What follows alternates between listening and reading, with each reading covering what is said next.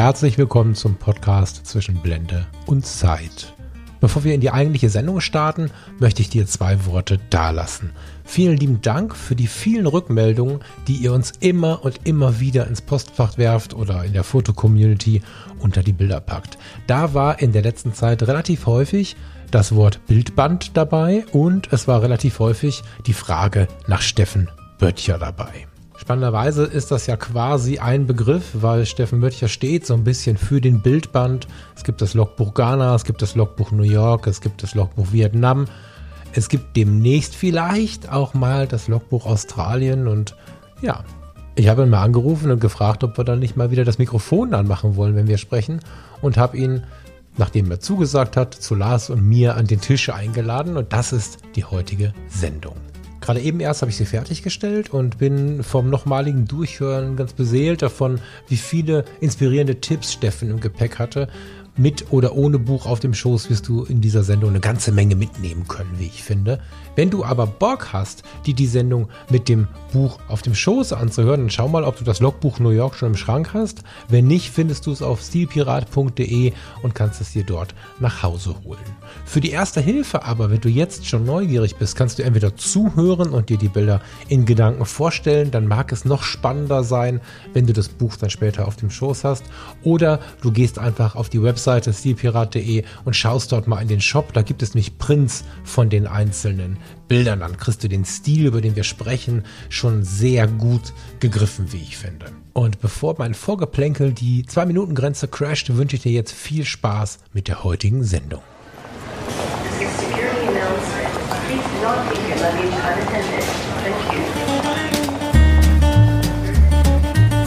Irgendwo zwischen Blende und Zeit sind sie verborgen. Die eigentlichen Besonderheiten, diese kleinen Feinheiten auf den zweiten Blick, die die Fotografie so besonders machen. Und genau das ist unser Thema hier im Podcast der Foto Community.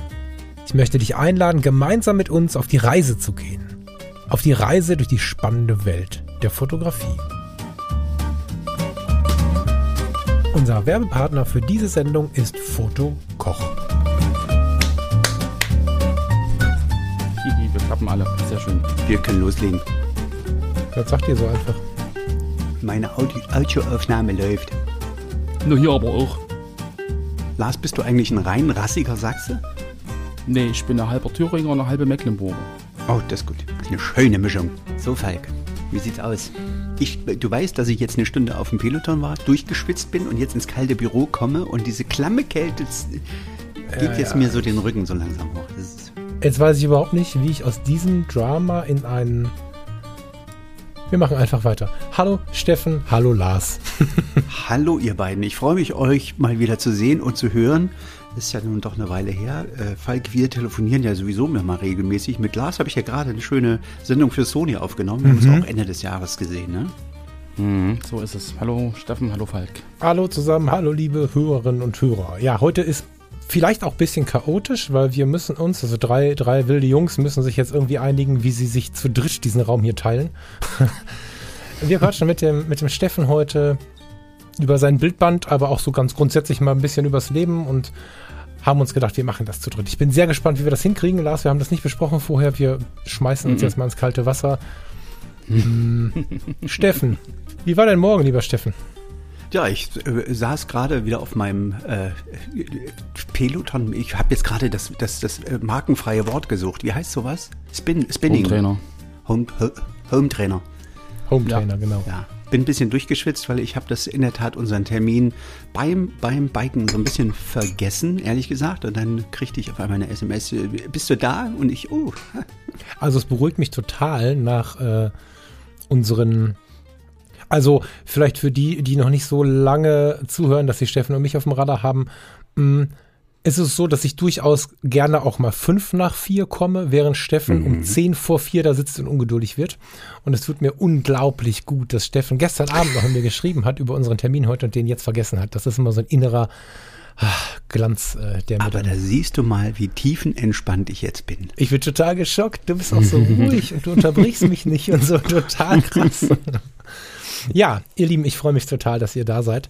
Ich überlege jetzt gerade, wie wir mit dem Ding überhaupt anfangen. Also, ähm, wir haben in den letzten Wochen, der Lars und ich haben in den letzten Wochen mal Bildbände besprochen, äh, hier bei Zwischenblende und Zeit. Und es war ganz interessant, dass sehr viele Rückmeldungen kamen zum Thema, yeah, macht das häufiger. Und ich habe ja bei den Fotologen schon festgestellt, dass Bildband-Episoden extrem beliebt sind, was ähm, den Ruf danach angeht, was das Dabeisein angeht. Die Zahlen sind aber niedriger. Das ist so eine Liebhaberkiste. Und äh, weil viele gefragt haben, wollten wir das jetzt hier auch mal versuchen. Und äh, spannenderweise haben auch drei von euch äh, gefragt, äh, sag mal, was ist denn hier mit Logbuch New York von Steffen Böttcher? Wollt ihr da nicht mal drüber quatschen? Und genau. da habe ich gedacht, ja, fragen wir mal, ne? So. Und das ist ja nur auch schon, ich glaube, sechs Jahre her, Steffen, ne? 2015 war das, ja, sechs Jahre her. Mhm, und ich finde es eigentlich total spannend, weil das Buch war ja schon quasi äh, ein Wiederbesuch nach 20 Jahren. 20 oder 15? 20, ne? Und das heißt, 25 Jahre. 25, krass. Und jetzt gucken wir nochmal mhm. sechs Jahre später nochmal drauf. Ich mhm. glaube aber, es ist schlau, wenn wir bei Null beginnen, oder Steffen? Wir tun mal so, als wenn wir vor sechs Jahren wären und, und gehen jetzt mal nicht davon aus, dass die Leute alles schon kennen. Ich habe gestern noch mal in die alten Inhalte reingehört und festgestellt, mhm. dass ich auch hier und da was verdrängt habe. Also ich glaube, wir fangen bei Null an, oder? Gerne. Also ich, ich, ich hole euch und die Hörer mal einfach so ein bisschen rein, was so die Idee von diesem, von diesem äh, Bildband war. Also grundsätzlich finden wir ja alle, dass New York schon relativ tot fotografiert ist. Es gibt, glaube ich, kein Bild von New York, das noch nicht gemacht wurde. Und ähm, trotzdem ist das, ist diese Stadt ja eine unglaubliche Projektionsfläche für, für alles Mögliche. Wenn du dort lebst oder wenn du da unterwegs bist und nicht fotografierst, ist es, glaube ich, relativ sinnlos dort. Also es ist so einfach nur völlig überteuert, völlig viel zu hektisch. Und äh, ich, ich verstehe diesen Charme dort zu leben aus heutiger Sicht nicht. So, ist erstmal dahingestellt. Egal. Aber ich fange ich fang mal noch einen Schritt früher an. Ähm, wir haben gerade hier eben, als wir, als wir zusammengesessen haben, äh, habe ich den Lars gefragt, wo kommst du her? Da sagt er Mecklenburg-Thüringische Mischung. Und ich bin ja aus Sachsen-Anhalt ursprünglich und bin in, in Halle an der Saale aufgewachsen. Und ich habe, hm, das kannst du Lars vielleicht ein bisschen bestätigen, damals äh, in der DDR äh, warst du ja, äh, ja, du konntest nicht, nicht reisen. Es war völlig normal, dass du dein Leben in diesem, in diesem Land verbringst. Und ich habe damals natürlich äh, auch trotzdem viele Filme geguckt. Es gab einen Film, der hieß Es war einmal in Amerika. Ich weiß nicht, ob ihr den kennt. Den habe ich ähm, als Kind sehr, äh, also mit 14, 15, 16 sowas, oft geguckt. So ein, so ein, so ein unfassbarer äh, drei Stunden 45 äh, Schinken mit wahnsinnig mhm. langen Szenen. Ich habe mir den letztes Jahr im Dezember gerade nochmal angeguckt. Ähm, also es sind unfassbar lange Szenen mit Robert De Niro in der Hauptrolle. Und äh, dieser Film, der hat ein unglaublich schönes Filmplakat, nämlich, äh, da siehst du New York und zwar die Dumbo Bridge. Und äh, die drei, vier Jungs, um die es da geht, die laufen von links nach rechts. Und damals in der DDR war das ein bisschen mein Lieblingsfilm aus, aus welchen Gründen auch immer. Ähm, es ging da um den Aufstieg von äh, einfachen Arbeiterjungs hin zu so einem Drogenkartell. Am Ende werden sie alle erschossen. Egal, das wollte ich nicht mehr. Äh, Fakt ist, dass ich dieses Filmplakat als, als junger Mensch äh, in meinem Zimmer hängen hatte. Und diese, diese Dumbo Bridge äh, im Grunde mein Blick in die Welt war. So, und ich mhm. habe damals ein Jugendbuch, äh, Salinger, kennt ihr vielleicht, Der Fänger im Roggen. Das ist mhm. so, ein, so, ein, so ein Buch, das hat man damals in der DDR gelesen, das wurde da verlegt. Da geht es um einen Typen, oder ja, in dem Buch geht es um einen Typen, der damals genauso alt war wie ich, so um die 13, 14, 15, und der ist von der Schule geflogen und ist äh, damals in New York um den Anfang seines Lebens zu finden oder zu suchen und äh, sein Glück zu finden. Ne? Also er ist quasi erstmal von der Schule geflogen und ist so eine Woche, ein, zwei Wochen durch New York getigert und äh, hat die große weite Welt entdeckt und wollte für sich so ein bisschen den Anfang seines Lebens suchen. Und ähm, ich habe dieses Buch, glaube ich, weiß ich nicht, 32 Mal gelesen und konnte es äh, zitieren. Und zwar mit Seitenzahl und so. Ähm, und als damals die Mauer gefallen ist, da war ich 18, 19 war ich, hm. ähm, war das erste, woran ich dachte, Alter, ich fliege nach New York und werde dort den Anfang meines Lebens suchen.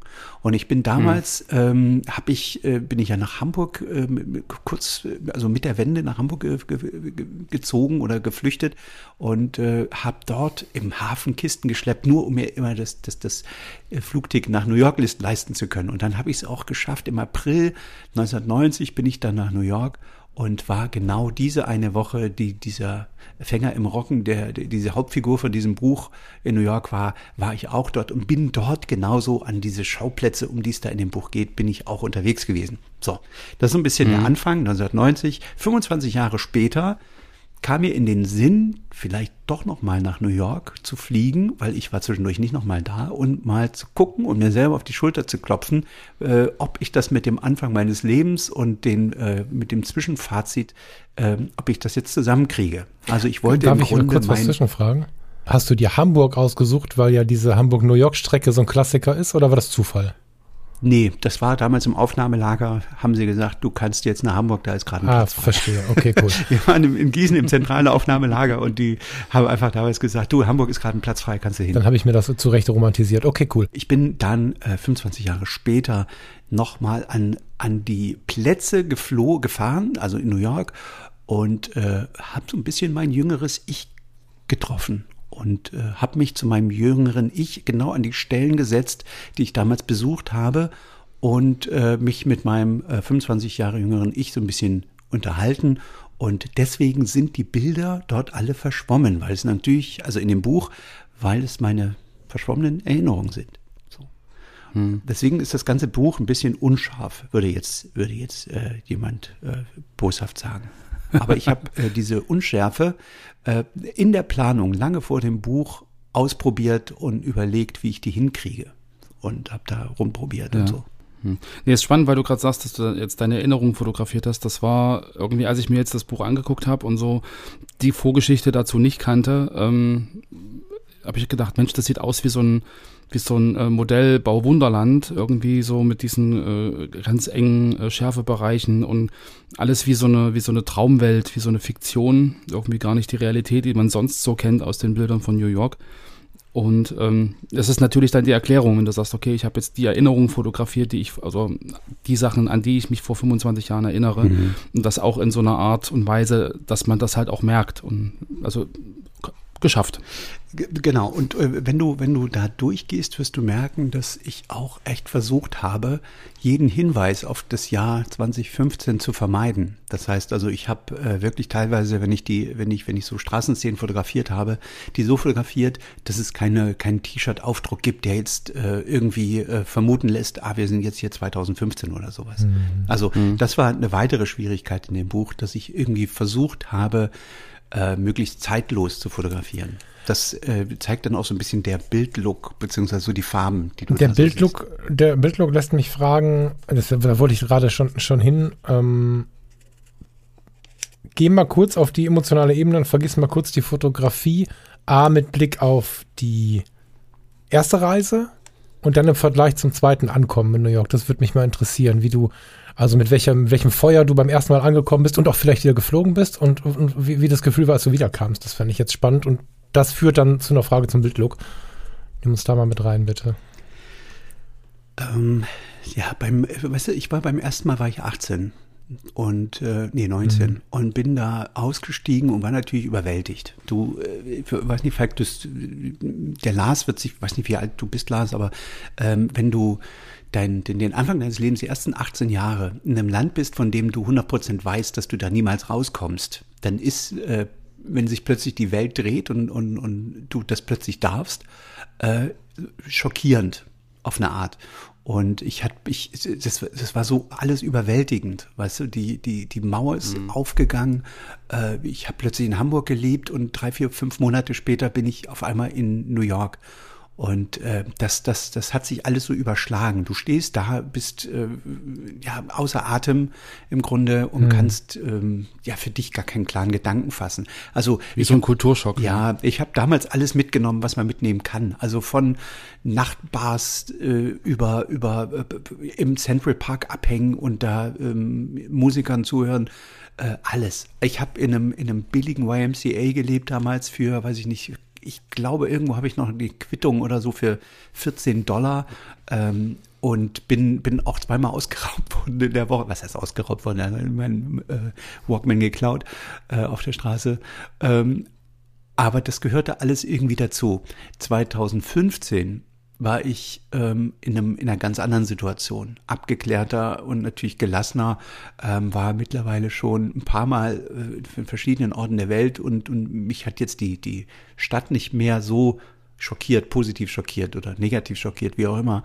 Ähm, ich habe ehrlicherweise äh, weniger über die Stadt nachgedacht, vielmehr über mich und äh, muss sagen, dass ich die das, was dir im Leben passiert, das kannst du als junger Mensch nicht fassen. Ähm, also so wie es mir gegangen ist. Es gibt ja natürlich irgendwie andere äh, Biografien. Bei mir, wenn ich meinem älteren Ich damals erzählt hätte, was ich heute mache, hätte ich Vogel gezeigt. Das habe ich immer noch, wenn ich jetzt im Bundestag fotografiere oder mit irgendwelchen Ministern unterwegs bin oder sowas, ähm, dass ich denke, Alter, das hättest, hättest du das deinem 18 Jahre alten jüngeren Ich erzählt 1989, dass du hier irgendwie gerade mit einer also mit einer Kanz mit der Kanzlerin durch durch ein Unternehmens bei einer Unternehmensbesichtigung unterwegs bist oder so und das fotografierst, da hätte ich mir einen Vogel gezeigt. Also sowas, äh, hm. wisst ihr, das ist so eine völlig andere Welt, eine völlig äh, also ich muss da, bin da bis heute noch äh, nicht schlüssig, wie ich, wie ich da selber für mich drauf reagieren soll. Also von daher würde ich sagen, die beiden Leben, also dieses eine, der 18-, 19-jährige Steffen und der 45-jährige, die haben, äh, ich glaube, doch eine Menge miteinander zu tun, was die Neugier angeht und den, den vielleicht auch den Mut und, und die, aber ich habe äh, so unglaublich viel gelernt in der Zeit, vor allem, dass du dich auf ja, irgendwie, ähm, dass es so, so lineare Biografien nicht, nicht gibt oder geben muss oder so. Und dass es mhm. alle, dass alles möglich ist. Und das ist in der Tat eine Sache, die ich, äh, äh, ja, wo ich mich heute noch mit ganz vielen Leuten immer wieder streite, wo ich sage, du kannst alles machen, du kannst, äh, das musst nur die Konsequenzen tragen. Also äh, fang neues Leben irgendwo an. Ich finde das total interessant, diesen Befreiungsschlag. New York ist, ist jetzt kein, vielleicht ist das deswegen Projektion. Vielleicht ist das das Symbol für den Befreiungsschlag, nach New York zu fliegen. Und dann halt mit diesem Glauben dann doch was zu bewegen. Ich meine, ähm, jetzt würde ich ja nicht äh, zu sehr in so eine Biografie gehen, weil wir eigentlich über das Buch sprechen wollen, aber es ist ja nur schon so, dass du ähm, als Chemikant stimmt nicht, ne? Wie, wie, sag mir mal, wie hieß das? Doch, doch, ich habe mich Chemikant, genau. Chemikant, okay. Du hast Chemikant gelernt. Meine erste Ausbildung, ja. Genau, ne? Und, und bist dann, dann irgendwann ging die Tür auf und dann bist du nach New York gegangen ähm, wahrscheinlich relativ filmreif, daher wäre ich gerne mit der GoPro mitgerannt, aber das gab es hier noch nicht. und ähm, hast dann aber auch ja ähm, einen total spannenden Weg eingelegt. Also du, du hast in, in Bars Musik gemacht, du hast ganz viele Sachen gemacht, die dich irgendwie im Leben entweder für den Moment, für den Tag oder für die Woche weitergebracht haben und trotzdem ist da ja durchaus was draus geworden. Ich meine, in der Fotografenwelt wissen die Leute ungefähr, wer du bist. Ähm, du hast heute ziemlich ähm, gute Aufträge. Das, das, das hat ja alles irgendwie einen Drive. Es gibt genug Leute, und da kann ich mich vielleicht auch mit reinnehmen, die so den üblichen Weg gehen und, und, und auf dem üblichen Weg, wie man vielleicht auch in der Schule gelernt hat, wie das so geht, noch lange nicht so viel erreicht haben. Das ist ja eine Frage von Einstellung und Na, von, von Wertigkeit der Freiheit und so. Also ja, vielleicht hat es auch viel damit zu tun, dass es so eine Biografie wie meine äh, ja vorher nicht gab. Also weißt du, das ist ja, wer, gab ja vorher noch nicht eine Grenze, die aufgegangen ist von einem. Ach so meinst du es, ja, äh, ja. Der, der, weißt du, ich habe, ich, ich mhm. wusste ja nicht, wie das geht, Leben in der BRD. So, mhm. also es hat mir ja keiner erzählt. Die ersten mhm. 18 Jahre in der Schule habe ich eine andere, eine andere Biografie erzählt bekommen, äh, wie die zu sein hat. So mhm. und äh, bin davon ausgegangen, dass diese lineare Biografie die ist, die ich dann auch gehen werde. So, auf einmal geht die Grenze auf und alles ändert sich und die Möglichkeiten sind völlig neu. Und ähm, aber ähm, das ist auch ein bisschen, wie soll ich das sagen? Äh, also du kommst in das Land und dir erklärt keiner keiner, wie es geht und was du machen mhm. musst und, und mhm. niemand. Und das ist äh, verrückterweise sehe ich da Parallelen wieder zu dieser Pandemie, die wir gerade haben. Ähm, es ist irgendwie eine merkwürdige Kommunikation so zwischen, zwischen dem Land und seinen Bürgern, wenn ich das so komisch sagen soll. Also du hast, äh, du musst dir alles selber suchen. Du musst, äh, und wenn du aufwächst, aber mit in einem Land, wo dir alles erzählt wird, was du zu tun hast und wo dir alles äh, sozusagen äh, hingelegt und äh, zugeschnitten wird, mhm. ähm, dann, dann hast du da ein anderes Vertrauen oder eine andere Sicherheit oder einen anderen Blick auf die mhm. Dinge. So. Genau, vielleicht nehmen wir die Jüngeren kurz mit rein, weil die, die ähm also wir, wir sprechen heute ja viel davon, diese Grenze gar nicht mehr, nein, nicht mehr sehen zu wollen, stimmt nicht. Es gibt ja nicht umsonst auch noch Grenzanlagen, die man besichtigen kann und so. Aber es ist ja so, dass wir schon zumindest im Erleben von zwei verschiedenen, ohne Wertung, zwei verschiedenen Realitäten sprechen. Ähm, und wenn man egal von welcher Seite auf welche Seite gewechselt hat, stand man erstmal in einem Raum, den man so nicht kannte. Ich bin mit 13 oder so, ähm, da durfte mein Vater gerade reisen, weil die politische Verfolgung war quasi versprochen, dass sie aufgehoben ist. Dann sind wir sofort gefahren. Und ich habe mich in einem Land wiedergefunden, 450, 600 Kilometer entfernt von zu Hause, in dem ich äh, alleine völlig verloren gewesen wäre. Und ich kann mir vorstellen, dass es umgekehrt genau das Gleiche gewesen ist. Dass du einfach irgendwo hinkommst und denkst, okay, krass, irgendwie ist ja alles anders, verbunden mit Sehnsüchten, die sich über die Jahre noch aufgebaut haben, über Westfernsehen mhm. gucken und keine Ahnung. Ähm, würde ich für die Jüngeren einfach nochmal erwähnen wollen, dass es nicht mal eben nur über die Grenze fahren war, sondern dass da schon zwei völlig unterschiedliche Berufs- und auch Erlebensrealitäten unterwegs waren. Ja, eine ganz andere Gesellschaftsform. Also Oder der, so, der, ja. wenn du dir mal anguckst, ne, der Sozialismus, der Kapitalismus, das waren ja zwei, also völlig konträre mhm. Gesellschaftsformen. Der Sozialismus, den wir heute in China haben, hat ja nichts mit dem in der DDR zu tun. Mhm. Ja, also es war damals eine Volkswirtschaft, äh, eine Planwirtschaft ähm, und äh, hier ist eine, ein, ja, ein Kapitalismus, ein sozialer Kapitalismus vielleicht, aber mhm. ähm, äh, die, ne, also das ist schon schon ein riesen, riesen, riesen Unterschied. Also ich kann mich erinnern, damals das hat jetzt alles nicht mit, mit Fotografie zu tun, aber als ich in der in der in der neunten Klasse war, äh, da kam, da bist du halt zum berufsbildenden Gespräch gegangen und da hast du nicht gesagt, was du werden willst, sondern die haben dir erzählt, was du werden sollst. So war das. Also es ist nicht so, dass du gesagt hast, ich möchte gerne Tischler werden und dann haben die geguckt, oh, weißt du was, Tischler brauchen wir gerade nicht. Du wirst jetzt Bauarbeiter. So war das. Aber im Endeffekt bist du dann ja 1990 von einem Kulturschock zum nächsten gereist. So, ja. Genau, genau, ja. Oh Mann. Ähm, ich, weil ich ja zu dem Bildlook hin wollte damit. Ich finde nämlich, dass, mhm. dass all diese äh, Sachen, die du gerade sagst, auch mit dem Bildlook äh, am Ende dann zu tun haben, 25 mhm. Jahre später. Mhm. Die Leute, die das Buch noch nicht in der Hand hatten oder lange nicht mehr an der Hand hatten, sollten wir vielleicht erfahren, wie das entstanden ist. Also ich meine jetzt fotografisch. Wir sind ja jetzt hier der mhm. Podcast einer Foto-Community. Ich kann mir vorstellen, dass da Leute sich die Frage stellen, was hat er denn da gemacht? Hat er sich ein Lensbaby gekauft? Hat er irgendwie da an Photoshop rumgewuselt? Was, was war die Geschichte von, was war die Geschichte des Making-of, also des, des technischen Making-of?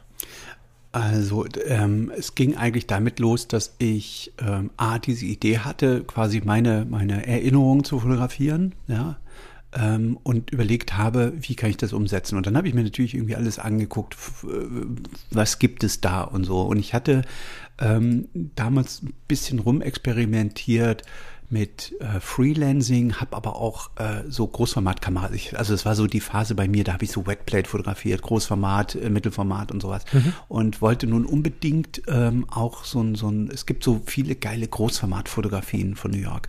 Und äh, so, wo, wo auch so ein bisschen der, der Schärfepunkt in die Richtung lief. Und habe dann versucht, wie könnte man das bei einer digitalen Spiegelreflex mhm. hinkriegen, äh, so ein bisschen so ein, so ein, so ein Großformatcharakter zu fotografieren mhm. oder Mittelformatcharakter, weil damals die Bilder aus den, aus den, ja, auch äh, 80ern, 70er, 80ern war ja nicht unbedingt immer Kleinbild, wenn man jetzt äh, sozusagen ähm, ähm, große Fotos machen wollte. Das war ja schon Mittelformat, ähm, teilweise auch noch Hochformat. Und ich habe ähm, ja damals über Freelancing äh, viel experimentiert und habe dann ähm, rumprobiert und habe äh, einen Typen in, in, in Kiel, war das glaube ich, äh, getroffen, äh, mich mit dem ausgetauscht. Der ist leider äh, im letzten Jahr gestorben und der hatte, der hat im Grunde so ein, so ein, so ein Ding gebaut, äh, ja so eine Free, ja eine Linse, die hat er verbunden mit einem Stück Fahrradgummi und einem Adapter. So. Und äh, wir hatten uns getroffen, wir haben rum, rumgefummelt mit dem Ding und äh, er hat sozusagen ähm, mir das so hingebaut, wie ich das wollte. Also wir haben uns dann zwei, dreimal getroffen und äh, habe dann gesagt, können wir das so machen und so machen und guck mal da und äh, so hätte ich das gerne und diese Brennweite, das ist ja das nächste Problem, diese, ja, diese ähm, Squeezer Lens, äh, der hat nachher sogar eine Marke draus gemacht, Squeezer Lens, kann man googeln, kann man, äh, ich glaube, den Shop gibt's sogar noch, ich glaube, sein Sohn macht das weiter.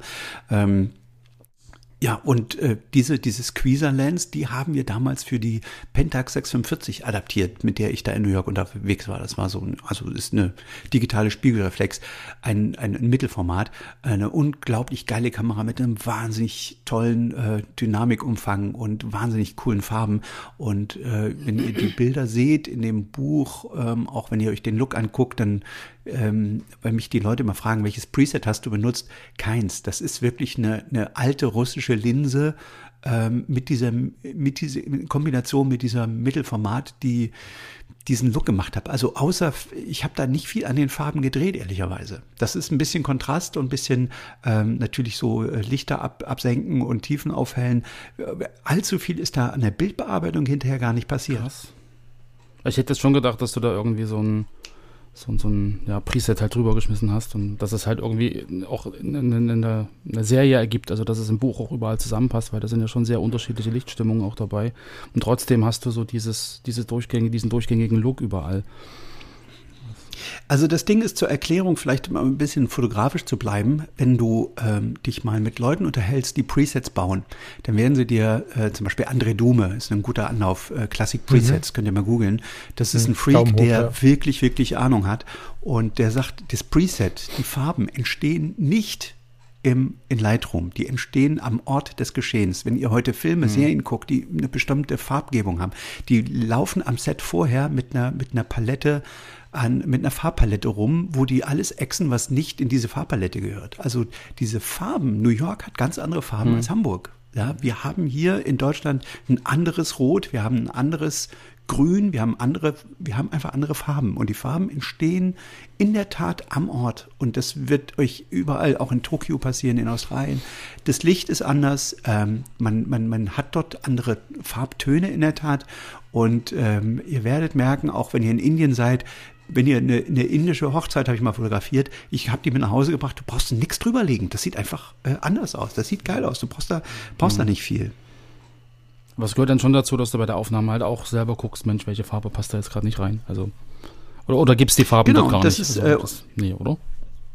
Also das Rot hat äh, natürlich wahrscheinlich getrieben von Coca-Cola einen bestimmten Farbton, so ja. möglicherweise. Also ich bin, bin da jetzt kein Experte, aber äh, wenn du durchläufst, wirst du merken, dass äh, auch der, der, die, die, die Häuser, ähm, die, die, die, der Putz, äh, das alles hat einen anderen mhm. Farbton. Und es hat eine andere, andere Patina, so. Ähm, und die, die Farben in Verbindung mit der Jahreszeit und dem Licht ist hm. einfach anders. Hm. Bevor wir jetzt äh, wirklich mal in die, in die Bilder gehen, ich würde vorschlagen, dass wir tatsächlich mal über die einzelnen Bilder und die Momente in den Bildern sprechen und so, hm, würde ich gerne noch einmal kurz in die Stimmung gehen, weil was auffällt ist, bei allem, was wir jetzt noch besprechen, dass das eine sehr, kann man sagen, eine dystopische Stimmung, also irgendwie mhm. ist sie mir natürlich sehr zuträglich, wo ich ja, äh, sobald ich ein bisschen melancholisch werde, zur Hochform auflaufe, hat es damit zu tun, dass du ähm, dieses Wort Projektionsfläche, was du für New York ganz oft verwendest, also auch gar nicht in irgendwelchen Interviews, sondern auch in unserem ersten kurzen Gespräch über, sollen wir noch mal über New York sprechen, war das auch mit das erste Wort, was kam. Ähm, da war das gefühlt direkt die erste Reaktion. Ist es so, dass du, dass du ähm, mit dem Buch und mit diesem Fotografieren der Erinnerungen gleichermaßen auch bewusst so ein bisschen runtergeblendet hast, dir die düsteren Stellen oder auch die düsteren Einstellungen gesucht hast, weil das mit dem Gefühl vor Ort zu tun hat. Ich meine, du hast vielleicht in Klammern kurz ähm, ganz früh in mir diesen Piktorialismus mal wieder aufs Radar geholt. Und das hat mich nie so richtig losgelassen. Nicht, dass ich das weiter angefasst hätte, außer drin rumzulesen. Aber auf irgendeinem dieser Sofas damals hast du das mal so irgendwie in die, ähm, in die Runde geworfen. Und äh, sehen wir das hier? Also sehen wir auch Stimmung ja, das ist also natürlich Piktorialismus, der lebt von diesem nebligen, düsteren, ähm, mhm. aber der Piktorialismus ist ja, ist ja nicht so, dass ich sage, ich will Piktorialismus äh, in die Richtung gehen und mache das dann so, sondern ähm, die Stimmung der Stadt 1990 war eine andere als 2015. Mhm. 1990, wenn ihr mal, wenn ihr mal ähm, Dokumentation guckt, war diese Stadt äh, Sin City. Also die war wirklich runtergekommen, eine hohe Kriminalitätsrate. Ähm, es gibt einige äh, Hip-Hop-Dokus, wo auch äh, dieser, dieser Hip-Hop in der Bronx, der in den 80er Jahren ja entstanden ist schon, ähm, der ist ja aus einer Situation entstanden, weil die Leute da einfach wirklich in, in den erbärmlichsten Häusern ohne, ähm, ja, ohne Heizung oder, oder verdoppelverglasten Fenstern gelebt haben. Hm. Also New York 1990 war wirklich eine, eine runtergekommene dystopische Stadt. Und an jeder Ecke hattest du das beklommene Gefühl von Angst. So, es war im, im Central Park, kann ich mich erinnern, wenn die Sonne schien, war das anders. Sobald die Sonne unterging und du bist da irgendwo unterwegs gewesen, hast du Schiss gekriegt. Mhm. Und mhm. Äh, die, die, die insgesamt die Stimmung in der Stadt war auch keine gute. Das hat ja der, der Bürgermeister, mir fällt gerade der Name nicht ein, der hat ähm, diese der hat so eine Zero-Tolerance-Politik dann gefahren und war damit relativ erfolgreich. Es gibt auch so eine Geschichte, dass der ähm, angefangen hat, ähm, jedes zersprungene Glas sofort auf, auf Stadtkosten sozusagen zu ersetzen, um einfach die Stadt äh, nicht mehr so runterkommen aussehen zu lassen, um auch Investoren äh, sozusagen zu signalisieren, hier passiert was. Und es hat natürlich eine Weile gedauert, ich glaube 10, 15, 20 Jahre, bis diese Stadt äh, ähm, jetzt zu dem geworden ist, was sie jetzt ist, nämlich ein Tourismusmagnet Magnet. Ja, also jetzt kannst du da mhm. völlig entspannt durch die Gegend laufen. Du hast eine hohe Präsenz an Polizei. Die Leute sind alle äh, relativ nett aber auch hektisch. Ähm, du hast aufgeräumte Ecken. Brooklyn äh, ist, eine, ist, ist ein Innenviertel heute. Damals mhm. durch Brooklyn zu laufen, im Dunkeln, das war der, die dümmste Idee, die ich, die ich hatte. Also das, da, da habe ich mir fast in die Hosen gemacht damals. Na, und heute ist das einfach alles äh, ne, ja, szenisch, urban, cool. Hm. Da bezahlst du für ein Latte Macchiato 15 Dollar, so, oh. weißt du? Also das ist eine, eine andere Situation. Und ich bin natürlich zwei 15 auch mit dieser Erinnerung an diese Stadt da reingegangen und wollte jetzt natürlich nicht dieses, dieses, diese Tourismus-Hochburg fotografieren, sondern wollte meine Erinnerung an 1990 mhm. fotografieren. Mhm. Deswegen ist der Look auch so ein bisschen dystopisch. Mhm. Ja, Wahnsinn. Also den, der spricht mich ganz, ganz mhm. intensiv an. Ich würde gerne ähm, tatsächlich Bilder aufmachen. Also der Lars hat sich eins rausgesucht, ich habe eins rausgesucht, wovon wir mhm. wahrscheinlich kurz hören wollen würden, was denn da los war oder auch nicht. Und dann hast du aber auch gleich drei am Start gehabt, die dich wirklich bewegen. Ähm, da würde ich jetzt einfach mal reinspringen wollen, wenn ihr als Hörerin oder Hörer das Buch nicht habt, könnt ihr es beim Steffen im Shop bestellen. Wenn ihr so zuhören wollt, erklären wir euch nach Kräften, was es denn da zu sehen gibt. Und ja, bin ich sehr gespannt, wie wir da durchgehen. Möchte einer von euch anfangen? Ich habe mich da jetzt gar keinen Stress mit, aber. Also ich, ich fange mal an mit diesem, mit diesem Bild, äh, was ich ähm, jetzt gerade hier offen habe. Das ist die Dumbro mhm. Bridge. Das ist diese besagte Brücke von diesem Plakat.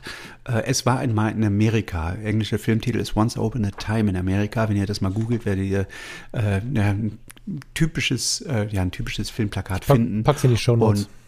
Genau. Genau. Und ähm, das war damals meine allererste Anlaufstelle. Ich wollte unbedingt diesen Platz suchen und unbedingt diese Ecke und diese Straße, wo die da so lang gelaufen sind.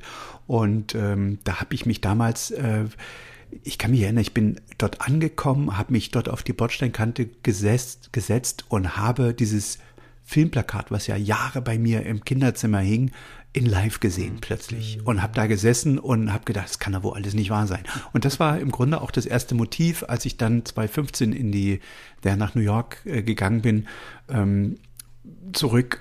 Das war das erste Motiv, was ich gesucht habe wieder und äh, habe mich da wieder auf die Bordsteinkante gesetzt und es war so so witzig, weil ich wirklich auf der an derselben Stelle 25 Jahre später äh, gesessen habe und ich hatte wirklich das Gefühl, da sitzt einer neben mir so und zwar ich. Und das war, da hatte ich ein bisschen, bisschen, bisschen Gänsehaut. Ähm, Falk, ich habe das Buch gerade nicht hier. Du musst mal die Seitenzahl sagen für die Leute, die das vielleicht zu Hause haben. Die Seite 39 ist das. 39.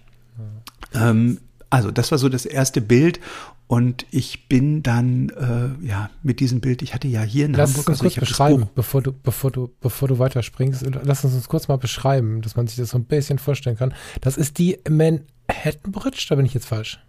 Nee, das ist die Dumbo Bridge. Also Ah, okay. New York, äh, New York ist ja besteht ja aus der Insel Manhattan in der Mitte Ja. und den Außenbezirken und äh, das hier ist im Grunde die, es gibt die Manhattan Bridge und das ist hier ist die Dumbo Bridge, äh, die im gleichnamigen Okay. äh, äh, ja, im gleichnamigen Stadtteil äh, sozusagen rüber nach Manhattan Ja. führt. Dieses Bild oder nein, falsch. Den Ort werden sehr viele von den Hörerinnen und Hörern kennen. Das ist, wie beschreibt man das? Man sieht rechts und links äh, Häuser, Häuser, man ist in einer Häuserschlucht und schaut halt auf diese Brücke, die sich so in so einem gefühlten, weiß ich nicht, 45 Grad Winkel oder was von rechts kommend ähm, dann so in die Welt rausschneidet. Das gibt es mit Schnee, das gibt es in der, im Sommer, das gibt es mit Mädels, mit Eis in der Hand, da gibt es tausend Versionen von. Und wenn du mir vorher gesagt hättest, ich brauche dieses Foto, wäre ich davon ausgegangen, dass du es nachfotografierst. Es hat jetzt aber wieder einen ganz anderen Style, weil ich bin mir relativ sicher, dass da noch keiner mit dem Teleobjektiv rangegangen ist, schon gar nicht mit so einem. Ähm, ja.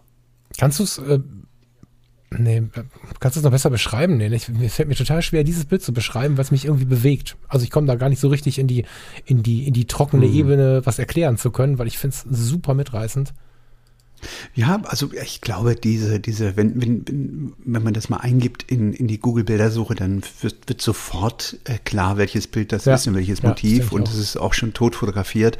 Ähm, ich habe in der Tat da eine ganze Weile gesessen, ähm, um die, die richtige Lichtstimmung ähm, zu finden. Ne? Also Mhm. ich bin jetzt nie irgendwie hin und habe das Motiv gefunden oder fotografiert, was ich, was ich, äh, was mir vor der Nase lag, sondern ich habe jedes Motiv in dem Buch wirklich hart erarbeitet. Also es war wirklich äh, nicht so, dass ich rumgerannt bin, also ich bin natürlich viel rumgerannt, aber äh, also jeden Tag, ich habe so einen Schrittzähler dabei gehabt, jeden Tag knapp 20 Kilometer gelaufen Wahnsinn, über einen. Zeitraum von drei, vier Wochen. Ja. Also ich habe äh, ähm, bei meinen Vorträgen damals auch Fotos von meinen, von meinen Blasen, äh, Ekelblasen unter den Füßen äh, noch präsentiert. Ähm, also es war wirklich irre. Und äh, aber dieses erste Motiv war, äh, ja, da habe ich auch einen Tag für gebraucht aus aus verschiedenen Blickwinkeln. Ähm, ich habe, man muss dazu sagen, diese diese Knickelinse, diese Squeezer Lens, das ist ja nur eine Brennweite. Ist ja nicht so, dass du jetzt eine, eine Auswahl von Brennweiten dabei hast, wo du sagst, ich mach's mal mit der, ich mach mal mit dem 50er oder so. Übersetzt Mittel, das war Mittelformat äh, 110, das müsste jetzt ein 90er so auf Kleinbild ungefähr entsprechen. Ähm, also ich habe versucht, ganz New York mit einem 90 Millimeter Objektiv zu fotografieren. Also das ist, das ist ja auch eine Herausforderung, weil du musst immer die richtigen Abstände finden, den richtigen Winkel finden. Ähm, das heißt, du bist da schon eine Weile unterwegs, um das Motiv mit einer Brennweite so zu fotografieren, dass es passt für euch. Ja, und äh, du hast ja diese, diese Gummi, durch diese Gummikiste hast du ja kein beständiges, äh, ke- kein beständiges Foto. Also ich stelle mir vor, dass du äh, einatmest und dann ist die Schärfe wieder woanders. Und Ja, genau. Oder? Ja, Ist das so, kommt oder? dazu. Ja, ja, ja. Ja. du machst dann einfach äh, 30 oder so. Du hast was gesagt in einer der, der Kisten, das, das hat mich interessiert, da würde mich interessieren, ob das heute noch so ist. Du hast mit einem mh, relativ bedächtigen Blick und so ein bisschen in einer spannenden Ruhe, obwohl du in irgendeiner Aufnahmesituation mit ganz vielen Leuten warst, gesagt, dass das Malen mit, dass das Fotografieren mit dieser, du hast damals Elefantenpimmel gesagt, glaube ich. Verzeihung. Dass du ähm, dich dabei gefühlt hast, als würdest du tatsächlich malen. Also dieser, dieser Begriff Malen mit Licht, der ja wirklich totgeredet ist in der Fotografie, der wäre da aber für dich real geworden. Ähm, Ist das, also ist das, hast du diese Erinnerung so noch? Ist das für dich so? Du hast Ja, sie ja nochmal ja. benutzt später, ne?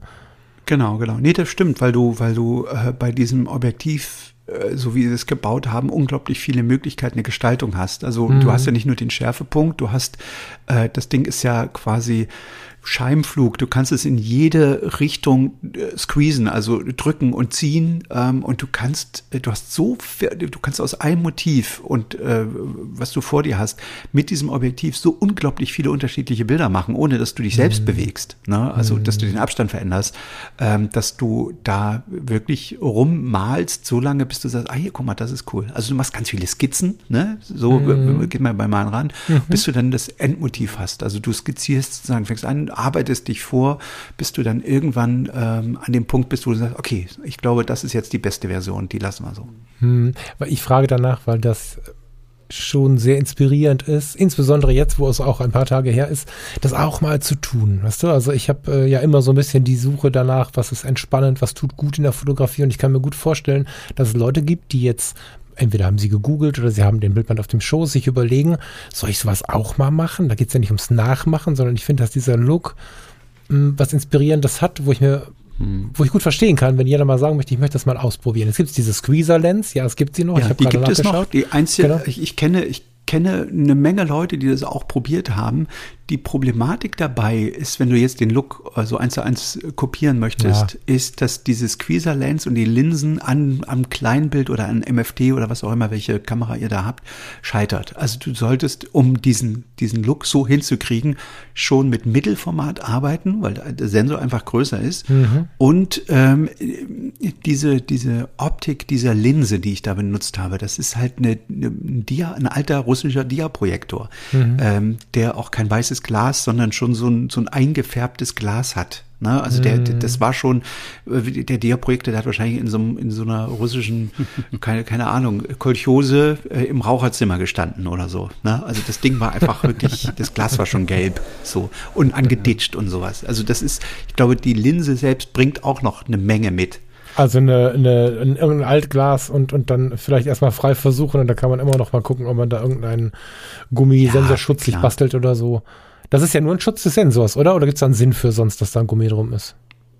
Das ist Schutz, des Sensors, naja, und du, du lässt halt kein Licht rein von der Seite. Ne? Ah ja, also du bist, wenn ja, du Freelancing machst, dann hast du, bist du, äh, wenn das Licht von der Seite kommt, ja schon echt gefangen. Sonst. Also die, die spontane Idee, ich hole mir jetzt mal Lens Baby, macht keinen Sinn. Das, da kommen wir nicht in die Richtung, richtig? Lens Baby habe ich auch probiert, äh, ist nicht flexibel genug in der Tat. Und die Linsen, die sie bei Lens Baby äh, da haben, die haben mich auch nicht überzeugt. Ah, okay. Also in der Tat äh, waren es wirklich so diese ganz alten Linsen, die nicht, noch nicht auf Schärfe getrimmt sind. Wisst ihr? Also diese, ja. man hat ja, es gab ja eine Zeit in der Fotografie, wo, wo ein Objektiv nicht auf Schärfe getrimmt ist, sondern auf mhm. irgendwas anderes. So. Mhm. Ähm, und die, die, die, die Dinger sind einfach auch nicht scharf. Mhm. Also das ist einfach, man hat sich damals viel schneller äh, zufrieden gegeben mit dem Ergebnis.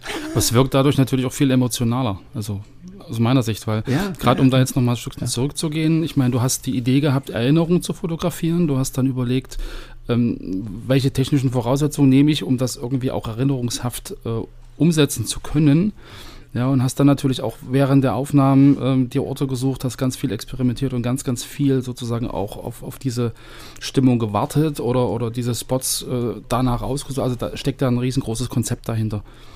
So, und das ist ja nicht Absolut, immer so ein Ding, ja. ähm, ich habe das jetzt spannend gesehen, ich fahre mal irgendwo hin und versuche das mal irgendwie nachzumachen, sondern das ist ja extrem viel Vorarbeit, äh, die da eine Rolle spielt und, und auch ganz viel Disziplin, sage ich mal, das durchzuhalten. Ja, also das ist ja eine ganz. Ja, das ist, wenn du, wenn du so singen kannst wie Michael Jackson, dann bist du ja nicht Michael Jackson. Also ich das jetzt, ich will mich jetzt nicht mit Michael Jackson, also ich will jetzt nur einfach einen kreativen ja. Prozess beschreiben. Ne? Also ähm, natürlich äh, probiert damit rum, probiert es aus, macht es. Aber es ist jetzt, es wird deswegen nicht nee. genauso, ne? weil jeder irgendwie anders ist und so. Man kann das auch eins zu eins kopieren, glaube ich auch. Deswegen ähm, wird es trotzdem wahrscheinlich äh, dieses Buch eine eigene Geschichte haben, so, weil, weil auch die ähm, in dem Buch, also ich habe ich hab ja auch das vielleicht nochmal äh, zum, zu, zu, zur Geschichte.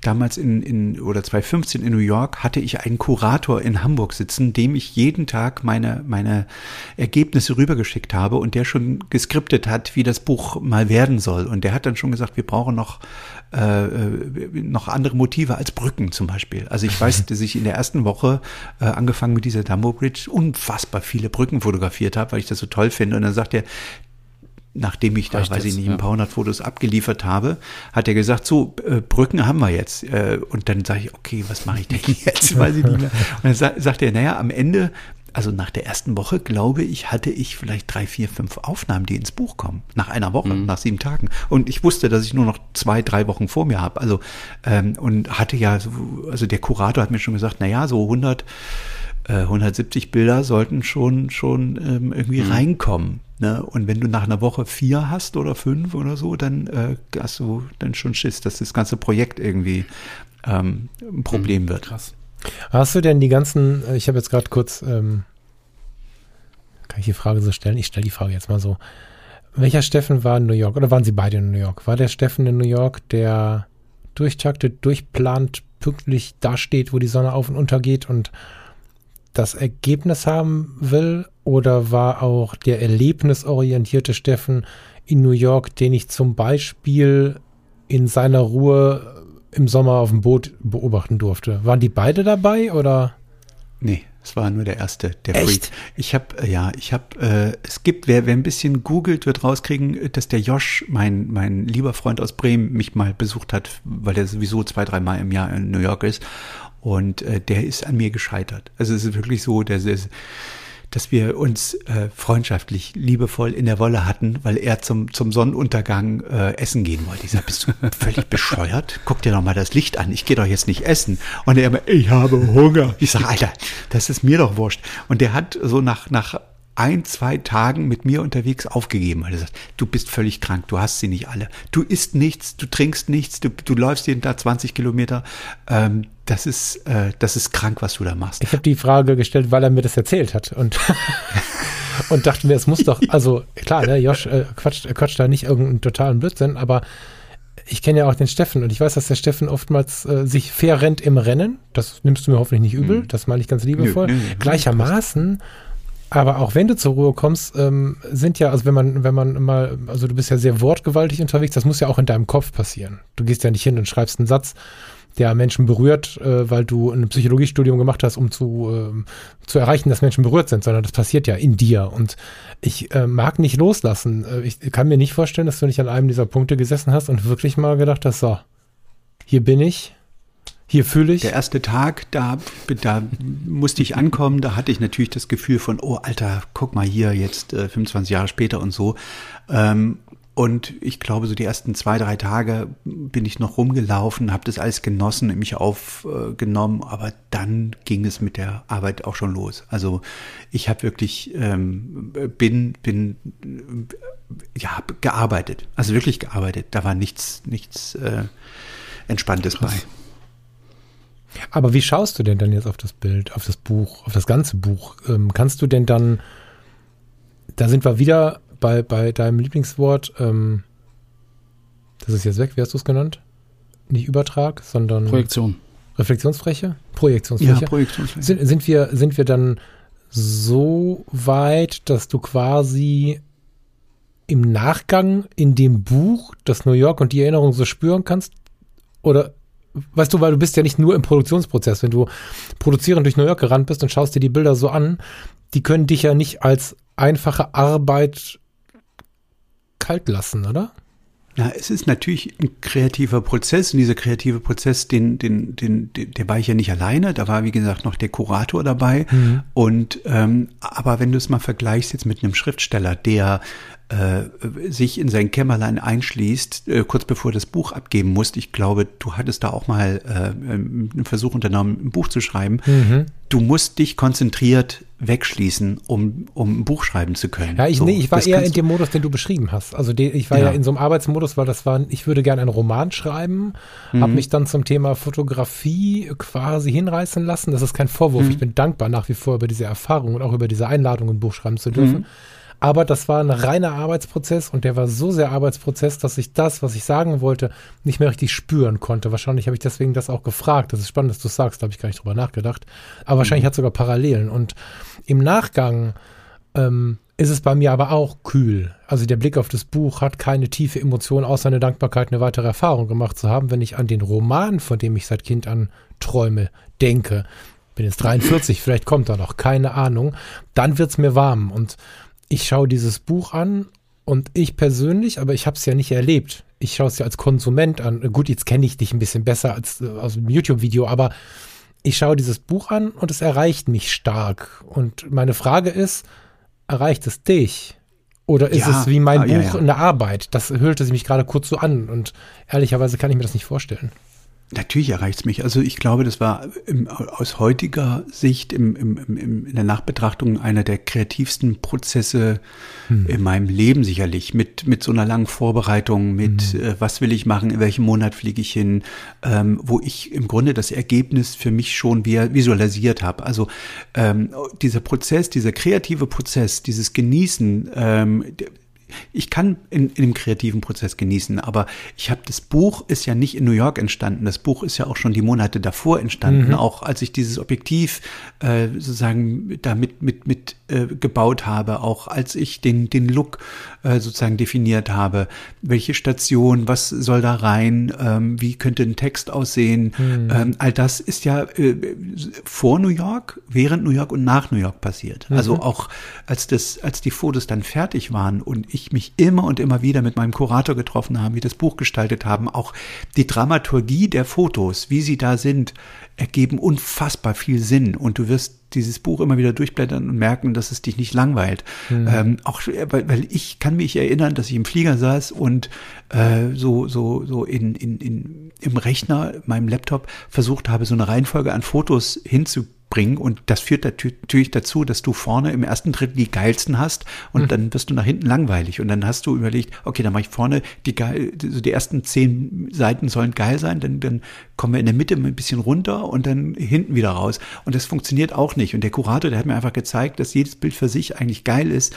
Nur man muss die, die gegenüberliegende Seite. Also mit welchem Bild wird ein Bild kombiniert mhm. und aus welcher Welt kommt man in die nächste Welt.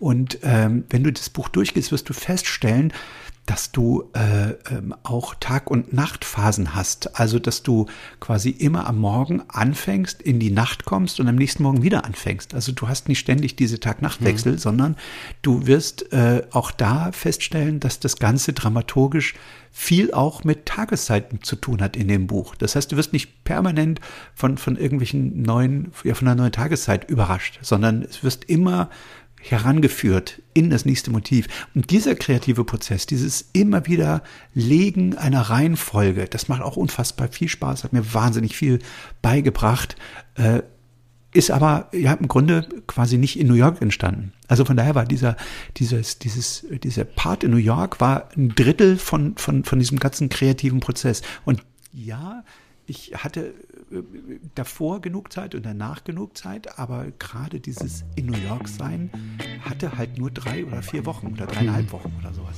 Ne? Von daher war das zeitlich, da unter Druck. Fotokoch lässt lieb grüßen und wünscht dir eine schöne Vor- und auch Nach-Weihnachtszeit und nimm das zum Anlass, dir, wenn du magst, 15 Euro zu schenken ab einem Warenwert von 150 Euro und der ist ja bei uns Fotografinnen und Fotografen leider schnell erreicht, schenkt Fotokoch dir unter dem Gutschein FC15 15 Euro. Dieser Gutschein, diese Aktion gilt bis zum 31.01.2022. Solltest du diesen Podcast etwas später hören, sei nicht traurig und besuche trotzdem fotokoch.de, einer der größten Online-Shops im Bereich der Fotografie, freut sich auf deinen Besuch. Und jetzt geht's weiter mit dem Podcast zwischen Blende und Zeit. Viel Spaß. Was also spannend, dass, dass man, dass man das gern, gern auch mal vergisst, äh, dass äh, die Fotos, die man halt vor Ort macht, ähm, man, man verbindet ja selber eine gewisse Geschichte damit und, und setzt die vielleicht auch dadurch automatisch in eine bestimmte Reihenfolge aber dass genau, halt Fotos, ja. glaube ich, viel, viel stärker wirken, wenn man sie halt mit einem Motiv kombiniert, was vielleicht irgendwie ein Gegensatz ist oder was das nochmal farblich oder in, inhaltlich unterstützt. Ähm, ist ja ein Ding, was man selber, wenn man halt gerade für sich ein, ein, Bildband, äh, kann man jetzt überall ja selber für sich drucken lassen, ähm, äh, kuratiert oder zusammenstellt, ja durchaus auch mal beachten könnte. Also das ist auch so ein Ding, wo ich dann sage, mhm. Mensch, klar, ähm, das kannst du mit jedem Urlaub machen oder das kannst du mit, mit, mit jeder Serie machen, die du halt fotografiert hast. Da einfach mal. Ich sammle, ich sammle ja selber Bildbände ja. und, und ich habe hier bei mir, weiß ich nicht, wenn, wenn, wenn ihr das äh, vorhin gesehen habt, ich weiß nicht, ein paar hundert rumstehen und äh, ganz viele Bildbände aus meiner Sicht scheitern wirklich daran, dass die Dramaturgie mhm. nicht stimmt, dass sie mich nach der zehnten, zwölften Seite langweilen, mhm. so, weil sich das Motiv wiederholt. Es gibt unfassbar gute Fotografen, die ich selber mhm. bewundere, die, die Bildbände rausbringen, wo ich denke, oh, warum dieses Papier zum Beispiel? Ne? Also Papier ist eine, spielt eine, ja, eine extreme ja. Rolle bei einem Bildband. Und ich frage mich, warum machst du alles so geil und dann wählst du hinterher das billigste Papier mhm. aus, was man sieht, dass es billig ist. Es macht keinen Spaß, das in die Hand zu nehmen, das Buch. Aber und äh, wir haben auch da. Weil du gerade sagst, Dramaturgie, ähm, du hast ja auch halt parallel zu diesen, ähm, sorry, wenn ich jetzt switche, zu diesen Architekturaufnahmen ja auch Streetfotos gemacht. Ja, also da ist zum Beispiel Seite 88 dieses, dieses Bild, das erinnert mich irgendwie an, an Woody Allen und, und äh, hier diesen. Ähm, der diesen, Typ mit dem diesen, Hut. Äh, nee, das ist dieser Typ, äh, der so, so ein älterer Herr mit weißen Haaren, der so immer um so eine Hausecke rum, rumkommt. Das spiegelt sich alles im mhm. hinten. Hinten hast du so diesen, diesen äh, Post-Truck, ähm, wie hieß die Serie? Falk, du hast es vorhin. King of Queens, habe ich gerade heute Morgen gesagt. King of Queens, genau, hast du irgendwie so. Aber trotzdem ja. erinnert mich das Bild irgendwie an Woody Allen. Ähm, hast du da ja. dich ganz bewusst hingesetzt und hast dann gewartet, bis da irgendwie eine markante Persönlichkeit kommt? Oder also wie ja. sind diese, diese Street-Fotos entstanden, ja? Genau, also ähm, die zwei, ich hatte neben meiner meiner Mittelformat hatte ich eine Rico GR dabei, mhm. weil ich dann schnell gemerkt habe, also mit der wollte ich eigentlich Skizzen machen, aber mit der da habe ich gemerkt, dass die 90 Millimeter nicht die ganze Geschichte erzählen, sondern ich im Grunde auch ein paar äh, äh, Hüftschüsse brauche. Mhm. Und ähm, ich muss jetzt noch mal gucken, welches ich, ich äh, welches Foto du meinst. Ach, das da. Ja. ja. Ach, siehst du, das ist so unscheinbar, das hätte ich jetzt. Äh, ja, da, aber ähm, dieses Foto, da hätte ich, würde ich jetzt auch sagen, da habe ich, nee, kann ich mich ziemlich genau erinnern, da habe ich da gestanden und, äh, weiß ich nicht, 120 äh, Leute fotografiert, bis einer vorbeikam, der keinen Aufdruck auf dem Shirt hatte. Ah, okay.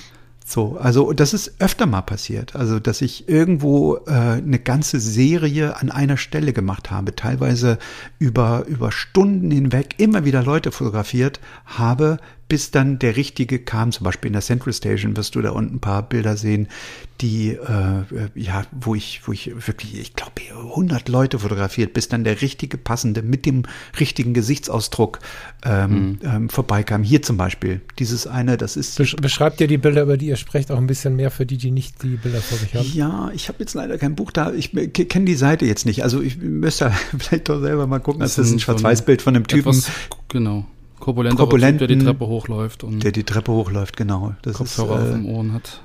Genau. genau. Und der, ähm, ja, da weiß ich, das war in der Central Station, da, da war eine Lichttasche auf der Treppe und da habe ich, weiß ich nicht, 120 Leute fotografiert, die da durchliefen. Interessant ist mhm. aber eine Geschichte, Falk, vielleicht suchst du da parallel mal die Seite raus. Ähm, von diesem Typen, der im Nebel steht, weil das war, war eine Geschichte, ähm, die, die mir wirklich viel Kraft und Mühe abverlangt hat und wo ich am Ende so. Seite 25. 25 ist das, okay. Mhm. Das ist eine, äh, ja, ein Farbiger, der in, eine, in einem Nebel steht, an einem furchtbaren Regentag und ähm, die Geschichte ist so, dass ich 1990, als ich in New York war, war New York hatte dieses typische äh, Nebel kommen aus Gully. Kennt ihr vielleicht in tausend ja. Filmen gesehen, äh, wie man sich das so vorstellt. Ähm, man hat diese, diese Nebel die, oder diese, diese, ja, diese, dieser Wasserdampf, der aus den Gullis kommt, hat man mehr oder weniger geäxt in der Stadt, weil es doch immer wieder zu Unfällen kam. Und man äh, dort äh, sozusagen hat man Hütchen drauf gebaut, dass äh, an solchen Nebeltagen, wo das so rausdampft, die Leute, die, die Autos nicht mehr zusammenfahren, keine Unfälle mehr passieren. Das heißt also, wenn du heute durch New York läufst, wirst du kaum noch Nebel finden, der von unten aus, äh, aus dem Gully kommt. Ähm, an dieser Stelle, nach langem Suchen, habe ich äh, eine Stelle gefunden, wo irgendwie dieses Hütchen, was eigentlich diesen, diesen Gully abdeckt, äh, fehlte und doch irgendwie äh, ja, Nebel rauskam. Und dann habe ich mich da positioniert und habe wirklich Stunden um Stunden gefroren und gewartet, bis endlich einer kam, der mir gefiel. Und in dem Moment, wo ich ihn dann fotografierte, kam von hinten so ein Reisebus mit einer furchtbaren Werbung drauf. Oder es kamen 20 Asiaten um die Ecke, die auch fotografierten. Oder, oder, oder. Also es war wie verhext. Und ich habe gedacht, das kann doch wohl nicht wahr sein. Ich habe äh, an dieser Stelle, weiß ich nicht, schon einen Tag verbracht und es war noch nicht das Foto dabei, was ich wollte und bin am nächsten Tag nochmal hin. Glücklicherweise selbes Schiedwetter, selber, selber Nebel, der aus dem Gully kam. Und es kam aber dann keine Person und es war einfach zu überlaufen oder äh, dann kam die richtige Person, aber dann standen zu viele andere rund, ringsrum mit, äh, weiß ich nicht, Kopfhörern, guckten auf Smartphone oder sowas. Also es war wie verhext und dann bin ich äh, anders rangegangen und äh, habe mich äh, besser vorbereitet und bin quasi in die Seitenstraßen schon und habe geguckt, wer ist denn auf dem Weg hierher, wer könnte denn interessant sein. Und dann habe ich diesen Typen mit dem Stock äh, gesehen, der ganz langsam lief und ich dachte, das ist das perfekte, der perfekte Mann, äh, weil der ist nicht schnell. Mit der Knickelinse kannst du ja auch nicht geil fokussieren. Das ist mhm. ja ein ewiges Spiel. Mhm. Also die, die, diese Mittelformat, die macht ja auch keine 20 Bilder die Sekunde. Da kannst du irgendwie zwei machen oder sowas. Äh, das heißt, du musst jemanden finden, der nicht schnell läuft, der dann genau über dem, dem, dem Rauch steht, der, der, wo die anderen Personen ringsrum passen, wo kein blöder Bus hinten reinfährt und und und. Mhm. Und dann kam diese Situation, der bewegte sich dahin und ich denke, ah, ist das geil. Und dann sah ich aber schon, äh, dass da irgendwie wieder von der Seite irgendein Auto oder irgendwas äh, kam, was mich nervte. Und dann habe ich dem äh, an der Bushaltestelle stehend einfach gerufen. Und habe immer gerufen, hey Sir, Sir, hey, hey. Und der guckt einfach, weil er diese Stimme hört, aber sie nicht zuordnen kann. Das heißt, ich habe ihn einfach so lange gerufen, dass er stehen bleiben musste. Und ich habe in der Zeit, wo der stand, äh, habe ich äh, aus der Deckung immer wieder fotografiert, äh, bis die Schärfe stimmte. Also, und dieses Foto, das hat mir echt, weiß ich nicht, wie viel, wie viel, ich glaube, ein, zwei, zweieinhalb Tage bin ich darum gegeistert, ja, bis ich dieses Motiv dann hatte. Hast du mit ihm noch gesprochen oder ist er, ist er einfach dann weitergezogen, die Situation war durch? Oder hat der dich noch angesprochen? Nee, ich dachte, das war durch. Das ist. ja. Ja, ist immer so ein Angstpunkt, ne? Höre ich ganz viel. wie mache ich das denn? Und Street und Leute ansprechen und kurz mal einen Punkt setzen und Aufmerksamkeit holen und so. Hm. Spannend. Hm. Mutig auch.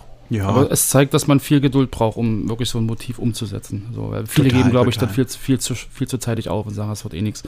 Ich gehe jetzt zum nächsten Na, ich hab, Genau, also eine Sache, die mir, die mir immer wieder äh, aufgefallen oder in den Kopf kommt oder die ich beobachte, die die, die glaube ich, viele Fotografen vielleicht auch ein Stück weit falsch machen, wenn sie, wenn sie eine, eine Städtetour machen. Sie rennen durch die Stadt und suchen Motive. Ähm, ich äh, bin da anders vorgegangen. Ich habe quasi, wenn ich ein Motiv gefunden habe, dann habe ich dort dieses Motiv so lange ähm, äh, beobachtet, äh, bis, bis ein spannendes Licht kam, eine spannende Person, ein spannender Kontext. Also mit anderen mhm. Worten, ähm, wenn du, wenn du, also ich habe eine Maus, also wenn du es mal mit einer Mausefalle vergleichst, ähm, ich lege da eine, eine, Falle aus mit einem Stück Speck und warte, bis die Maus kommt viele andere werfen quasi die ganze Zeit mit, mit der Mausefalle auf die Maus drauf. Wisst ihr, mhm. welches Bild ich da jetzt mhm. mache? Also nicht rumrennen und ständig irgendwas fotografieren. Äh, der Eiffelturm ist in einem anderen Licht geiler als mittags um zwölf. So, und man muss äh, quasi, äh, es gibt spannende Ecken, immer noch den Eiffelturm zu fotografieren, ohne dass er langweilig ist. Nur das, äh, der, der Eiffelturm an sich ist nicht spannend, sondern mhm. man muss halt wirklich äh, einen Kontext suchen. Also Wer, wo ist der, welche Person steht im Vordergrund? Wo ist vielleicht die, die Lücke zwischen zwei ähm, ja, Häuserschluchten oder sowas, ähm, wo man den fotografiert? Also dieses mhm. Erarbeiten des Kontextes ist, ist, ist eigentlich die eigentliche Arbeit. Ich denke, das Problem, was sich für viele Leute ähm, ergibt dabei, ist, dass die Entscheidung für diesen einen Punkt auch eine starke Entscheidung dagegen ist für andere Punkte und dass da dann so eine gewisse Panik aufkommt mit, ich möchte nichts verpassen, am Ende bist du an allem vorbeigelaufen. Genau, genau. Und das ist richtig. Und das ist halt auch zum Beispiel, was die Kuration später angeht, auch echt bitter, weil du, da sind ganz viele Fotos aus dem Buch rausgeflogen, weil das Motiv schon durch war. Ne? Also du hast, äh, ich mhm. habe äh, also ich, bestimmt 50 Bilder, die ich wirklich, wirklich richtig, richtig cool finde, sind nicht in dem Buch drin, weil das Motiv eigentlich schon schon erzählt wurde. So. Und äh, da ah, aber der, sind die, die hättest du dann an anderer Stelle noch mal irgendwie. Ja, ich habe es immer mal auf Instagram, habe ich immer mal eins veröffentlicht. Nee, ich meine so in den Shop. Also ich habe jetzt Farina ausrasten sehen für, für deinen Shop ja. und so. Ich sehe schon, dass hier irgendwann hängt ja hier oder in der nächsten Wohnung irgendwann hängt da so ein Bild, mhm. wenn das so weitergeht. Und ich kann mir gut vorstellen, also das Buch ist ja durchaus gut gelaufen, soweit mhm. ich weiß. Und äh, ich habe jetzt nicht selten Menschen getroffen, die das halt auch im Schrank stehen haben. Ja. Und ähm, ich kann mir vorstellen, wenn ihr da nochmal so ein aber ich, Ob das gibt, jetzt ein Buch ist, ein, Magazin oder was auch immer. So. Also ich glaube, äh, ich war jetzt lange nicht mehr in meinem Shop, aber da gibt es Bilder, äh, die man kaufen kann, glaube ich, Pritz äh, aus New York, oder? Ja, ja, aber in der voll, deswegen, aber, aber nicht die, die nicht veröffentlicht sind. Nee, nee. Ich habe jetzt auf die angespielt. Hm. Ne? Vielleicht mache ich nochmal ein Bildband äh, 50 Jahre später mit denen, die nicht reingekommen sind oder so. 50 Jahre später, dann fahren wir beide mit dem Rollator rüber. Das finde ich super. nee, also ich finde, da sollte man, ich, das ist so wie der Director's Cut. Wisst ihr, das ist auch so, ich habe mich, bei, bei jedem Director's Cut langweile ich mich, weil ich im Grunde das, den, den Film, so wie er gedacht ist, vom, vom, vom äh, vom Produzenten eigentlich oft echt schon richtig und gut finde. Und Director's Cut hat einfach, einfach Längen, die ich teilweise nicht, ja, nicht verstehe, nicht nachvollziehen kann und mhm. sowas. Ähm, mm, deswegen finde ich, ja. das Buch ist jetzt so, wie es ist. Es ist cool und äh, da, das würde inflationieren, wenn man da jetzt nochmal äh, sozusagen, hier, guck mal, und das ist noch, und das fehlt noch, und das habe ich jetzt hier und so. Hm. Hm. Ja, ich habe das nur ausgesprochen, weil ich gerade tatsächlich spontan neugierig wurde, was denn da noch so liegen könnte. Und wenn es so ein Dreier wäre, will ich aber jetzt natürlich auch nicht überreden. Also um ein bisschen dabei zu bleiben, dass eine Hörerin oder Hörer ähm, aus dem Podcast noch was mitnimmt, ähm, ist dieser Tipp tatsächlich nochmal kurz auf die Bühne zu heben, finde ich. Dieses, nimm dir mal Zeit für das eine Motiv. Ja. Ähm, ich habe gleich auch noch eine Frage zu einem Bild, aber das können wir machen, wann auch immer später. Da passt das auch ganz gut. Und Lars und ich haben kürzlich über Reisen gesprochen. Mhm. Da habe ich kurz diese Paris-Nummer erzählt, dass ich halt zwei oder dreimal da war und immer mit dem Bus im Kreis gefahren bin. Ich hatte immer nur einen Tag und am Ende habe ich einfach nichts, nichts, nichts wahrgenommen. Ja. Und dann haben wir angefangen zu sagen, okay, pass auf, wir fahren einen Tag nach Paris, das ist okay, das geht auch gut. Aber wir wollen nur diesen Kaffee in Montmartre in der Seitenstraße und was drumherum passiert, da lassen wir uns ein bisschen treiben und bleiben aber da. Wir machen nicht 15 Ziele, mhm. sondern eins. Und ich glaube, dass das für viele Menschen ein Riesenproblem ist, weil sie Angst haben, an diesem exklusiven Ort viel zu verpassen. In Wahrheit kriegen sie aber gar nichts mit, wenn sie versuchen, alles zu sehen. Ja. Ich glaube, was da noch mit reinspielt, auch da haben wir schon drüber gesprochen, äh, mit wem bist du unterwegs? Also bist du jetzt wie der Steffen allein unterwegs und hast vier Wochen Zeit äh, und kannst dich halt auf die Motive einlassen? Mhm. Oder bist ja, mit dem halt Josh, der immer Hunger hat, ne? ja, gut, der war ja nach zwei Tagen wieder weg. nee, aber oder bist du halt in der Gruppe oder irgendwie äh, zu zweit unterwegs und, und hast da natürlich auch wieder irgendwie Verpflichtungen in Anführungszeichen oder irgendein schlechtes mhm. Gewissen, da jemanden allein zu lassen oder so. Das mache ich übrigens nie. Also ich fahre, wenn ich, ja. wenn ich äh, was fotografieren will, nicht mit anderen Leuten hin.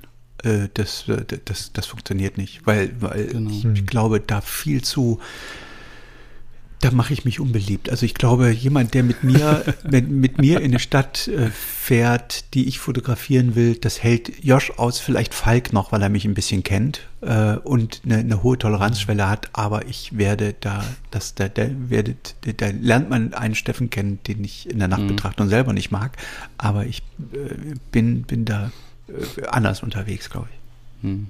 Ich glaube, das ist für, für jeden selbst auch so ein Punkt rauszufinden, ähm, wie bin ich gestrickt. Also, weil ich glaube, man steht sich da manchmal selbst den Weg, wenn man halt eine schöne Sache umsetzen möchte. Also gerade so ein, ein, Projekt, wie du es jetzt gemacht hast, und ähnliches äh, selber plant und dann aber halt ähm, sowas nicht mit bedenkt. Also so, komm, wir fahren da mal hin, gucken uns das an und will eigentlich fotografieren, aber traut sich gar nicht so richtig aus der, aus der Haut raus und sagt, ich will das aber alleine machen. So, weißt du, weißt du was ich meine? Ja, also ich finde, ein kreativer Prozess, äh, also es gibt kreative Prozesse, die man mit anderen zusammen machen kann, aber ich habe jetzt mhm. auch noch nicht drei Maler nebeneinander stehen sehen oder so, die äh, da besonders ein geiles Bild gemacht haben, weil sie zu dritt gemalt haben oder so. Also, das ist, was ich meine. Das, das ist, also das ich würde, ja. ey, mach die Kopfhörer auf. Ich habe auch mir eigene Playlists zum Beispiel vorher gebaut, um diese Stadt äh, mhm. sozusagen so zu entdecken, wie ich sie eigentlich entdecken will, also wie ich sie im Kopf habe. Ich, das ist, wie gesagt, sie hat eine Projek Projektionsfläche. Ich wollte ja nicht das New York, wie es ist, fotografieren, sondern wie ich es in Erinnerung habe und wie ich es mhm. sehe. So. Hast du die noch, die Liste? Die hatte ich dummerweise, das war, also ich hatte diese Playlist und die habe ich damals veröffentlicht, äh, habe sie aber auf äh, äh dummerweise äh, editierbar an Spotify gelassen und irgendein Idiot hat sie dann gelöscht. Hm. Ah, schade. Ne, es gab eine Weile, da konnte man hm. seine Playlist veröffentlichen und sie auf editierbar mhm. lassen und äh, ja, irgendeiner hat sie dann äh, sozusagen gelöscht. Sehr schade. Ja. Hm. Ähm, Steffen, jetzt hattest du, warte mal, wir haben jetzt den Mann mit dem Nebel. Ich habe noch anderthalb Fragen, zu, ja. zu anderthalb Bildern eine Frage. Und du hast mir aber noch eins hingelegt, was für dich eine Bedeutung hat, was ich äh, interessant fand, weil ich es ehrlicherweise gar nicht so spannend äh, fand und bin deswegen aber total neugierig auf die Geschichte. Das ist äh, 144, 145, diese, genau, was du gerade oben hast, diese Hudson River nehme ich an, oder bin ich wieder falsch? Du meinst das, das hier? Ich, genau. Mhm. Genau, Seite 144, 145, eine Doppelseite. Ähm, sehr schönes Bild, aber für mich nicht spannend oder in irgendeiner Form da, da, bin ich jetzt, da hätte ich Bock drauf zu erfahren, was da. Wenn ich, wenn ich raten darf, ist das die Brücke, die du ganz am Anfang beschrieben hast, wo die Jungs von A nach B laufen und äh, du das immer als Plakat irgendwie hattest? Ja, auf der Brücke siehst du, äh, auf dem Bild siehst du zwei Brücken. Die erste vorne und dahinter siehst mhm. du dann die Dumbo Bridge. Ne? Da vorne ist die, die ah, ja. eine. Ja. Siehst du das? Also wenn du genau hinguckst. Mhm. Mhm. Also das war äh, im Grunde auch eins der ersten drei Bilder, die ich äh, quasi in der ersten Woche fotografiert habe. Und äh, ich war, ähm, wie soll ich sagen, also ich habe bei diesem Foto gemerkt, dass dieses Konzept mit der Knickelinse, mit den Farben, dass das funktioniert. Und das war im Grunde mein, mein Marker ganz am Anfang äh, in der ersten Woche, zu sagen, okay, es funktioniert, alles diese ganze Vorarbeit äh, passt und ich äh, mache da jetzt weiter.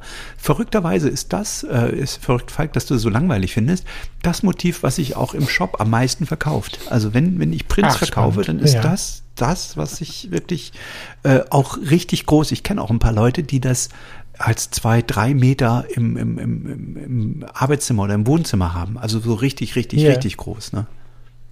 Spannend. Also ich, so langweilig ist hart übertrieben, ne? aber es wäre nicht das erste, was ich mir angeschaut hab, hätte. Ähm, spannend. Ich fand, ich fand zum Beispiel, aber da habe ich jetzt die Seite gar nicht zu, für die, die Buch gesehen haben, vielleicht kann ich es zwischen den, zwischen den Reihen mal kurz werfen. Du hast ein Foto von irgendwo oben gemacht, wo du links so ein Stückchen Central Park siehst und rechts aber ein Stückchen noch in die Stadt gucken kannst. Das war für mich so ein Foto, was auch definitiv Wandkunstcharakter hat, weil man diese Ansicht nicht so häufig sieht. Man kennt den Central, genau, man kennt den Central Park, man kennt die Stadt. Also wir sehen hier, ich nehme an, mit der Rico fotografiert, weil ziemlich weitwinklig. Ähm, und ein Kreisverkehr, der, mhm. also wir sehen etwas weniger als die Hälfte eines Kreisverkehres, haben links einen schwarzen Tower im Blick noch und gucken rechts so in die Stadt rein und sehen aber äh, so auf der Hälfte, der linken Bildhälfte, so ein so einen quadratisch eingezogenen, ja. ist es der Central Park? Genau. Es genau. ist ein mhm. Park, mhm. was auch sonst.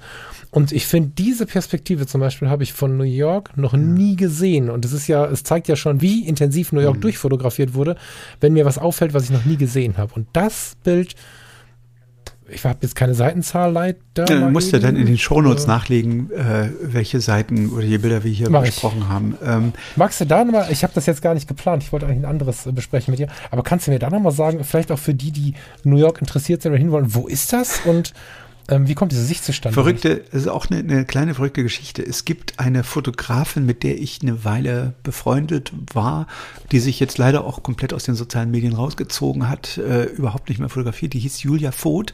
Ähm, mit der habe ich einige Hochzeiten zusammen fotografiert und wir haben damals wirklich ein, äh, ein tolles, äh, tolles äh, Verhältnis über viele hunderte Kilometer gehabt, ähm, mhm. weil sie, weil sie, äh, ja, ich, ich mochte die und die mochte mich und wir hatten immer, immer mhm. hin und her geschrieben und so.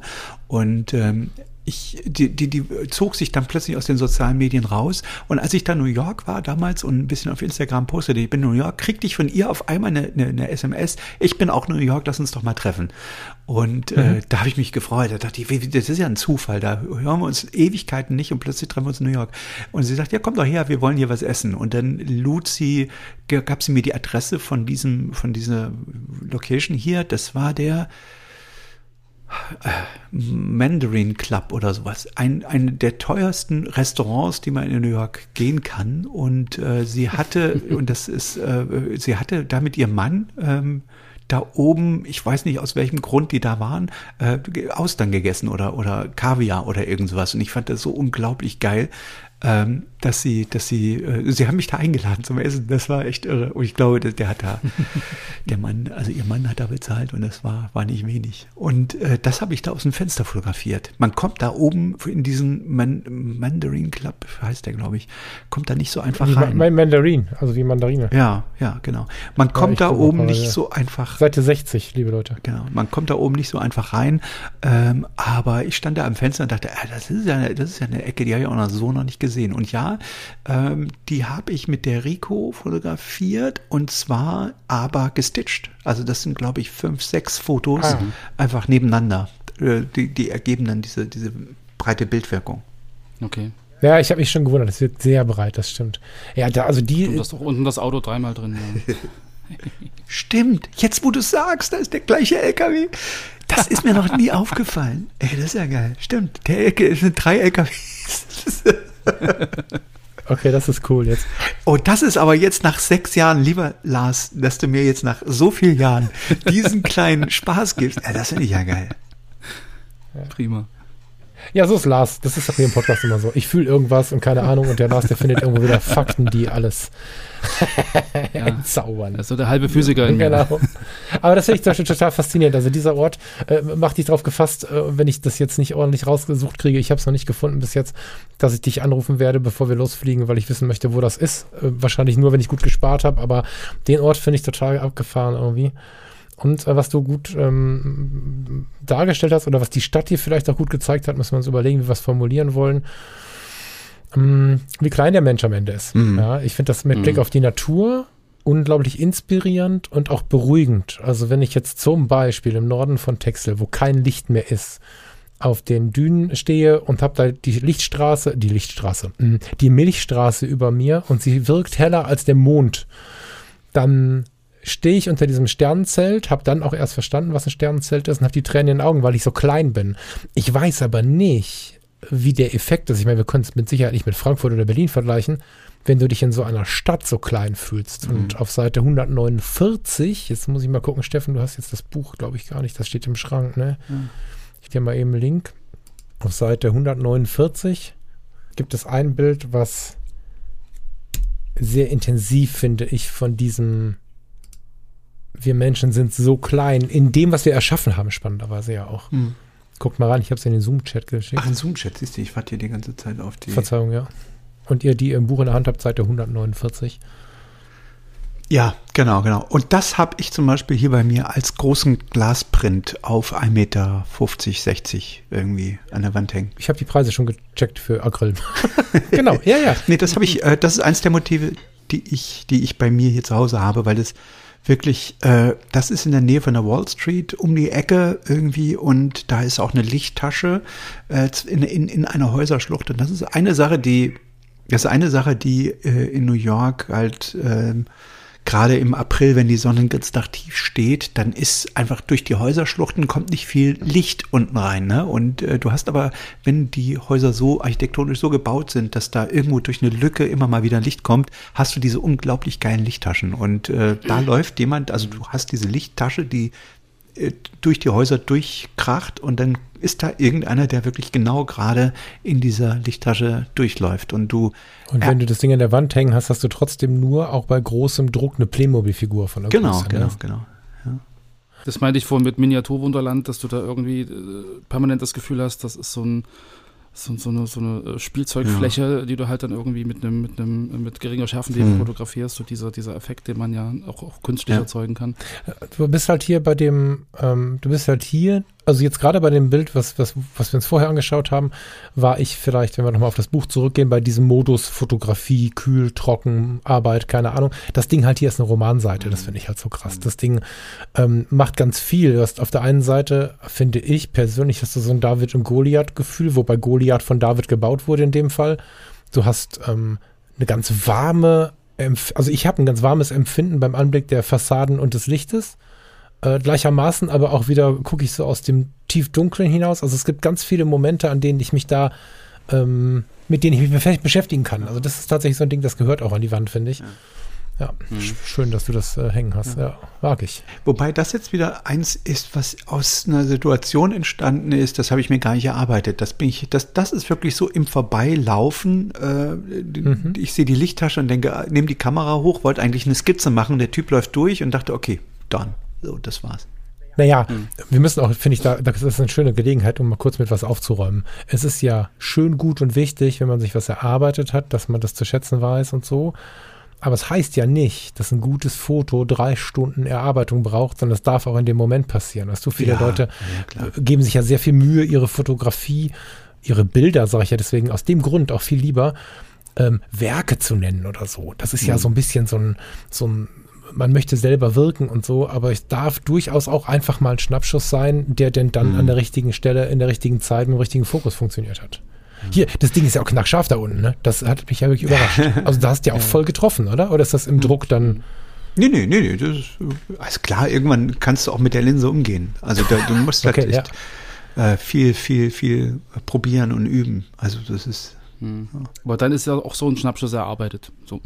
Ja, was mir gerade noch so ein bisschen durch den Kopf geht, was man, was man, äh, was ich da auch gelernt habe in New York, ist loslassen. Also dass du, dass du, äh, das macht man, glaube ich, am Anfang seiner Karriere selber. Das habe ich auch oft falsch gemacht, dass ich sozusagen von jedem Motiv immer und immer wieder dann so viele Fotos gemacht habe, dass ich hinterher kirre geworden bin und gar nicht mehr wusste, welches ist jetzt das Beste. Ne? Mhm. Einfach mal zu sagen, okay, das ist es jetzt. So und äh, wir machen jetzt nicht nochmal noch mal einen Tag dasselbe Motiv, sondern wir, mhm. wir, wir, ich entscheide mich jetzt, dass das, das jetzt so ist, so mhm. und äh, lasse los und will dieses Motiv jetzt gar nicht nochmal mit einer mit mit einer anderen Brennweite oder so ausprobieren, sondern das ist es jetzt, zack.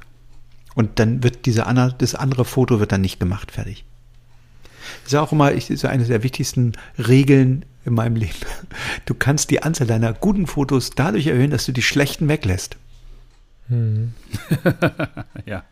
Ja, total. Ich meine, äh, nimm mal, äh, liefer mal 100 Bilder aus oder 200. Wir nehmen mal eine Hochzeit oder was auch immer, ohne dass du den, den, den, den Betrachtern, die vielleicht gar nicht Fotografen sind, eine, eine Essenz hinlegst. Sind sie noch mhm. lange nicht so wertvoll, als wenn du nur 10 ausliefern würdest. Ja, Zumindest ja. Äh, vom Begeisterungsfaktor her. Ja, ja, total. Total gut. Ähm, ich würde zumindest im Abschluss der Besprechung, klar kann der Steffen uns noch ein Bild reinlegen, wir freuen uns über jede Geschichte, die er noch hat, aber ich möchte ein Bild für meinen Abschluss geklärt haben. Ähm, habe eigentlich gedacht, dass der Lars dich das aussucht. Ähm, es gibt in dem ganzen Bildband ein Aktfoto. so. Oh. Äh, es ist natürlich, es ist kein klassisches Aktfoto, aber das Bild habe ich überhaupt nicht verstanden und finde es hochinteressant. Äh, was denn hier los steht auf meinem Notizzettel? Seite 123.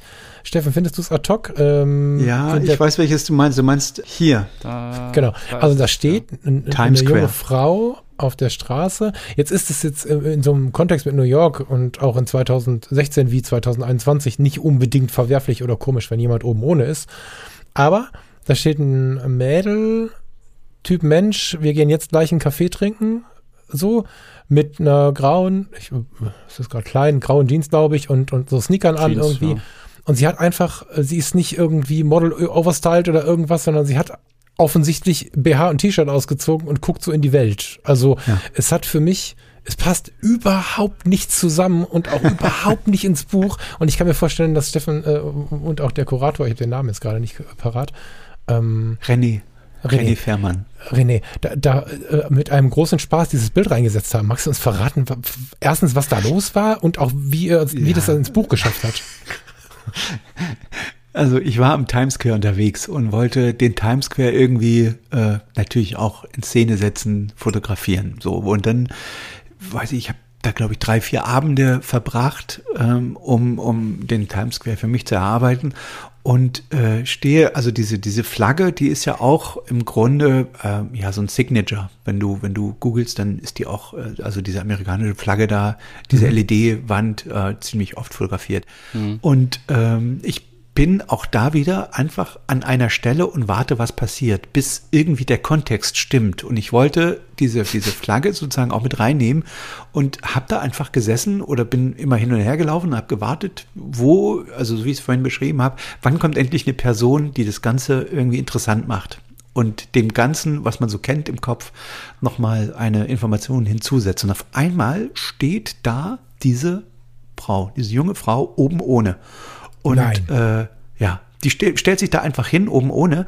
Und zack, kommen natürlich irgendwie ein Haufen Touris und so und, und halten mit ihren iPhones und, und, und äh, Kameras da drauf, fotografieren sie. Und ich natürlich auch, weil ich dachte, das ist ja skurril. Die stellt sie einfach vor diese Flagge nackt, äh, also mit nacktem Oberkörper, sie hat den Hose an, und äh, lässt sich da fotografieren.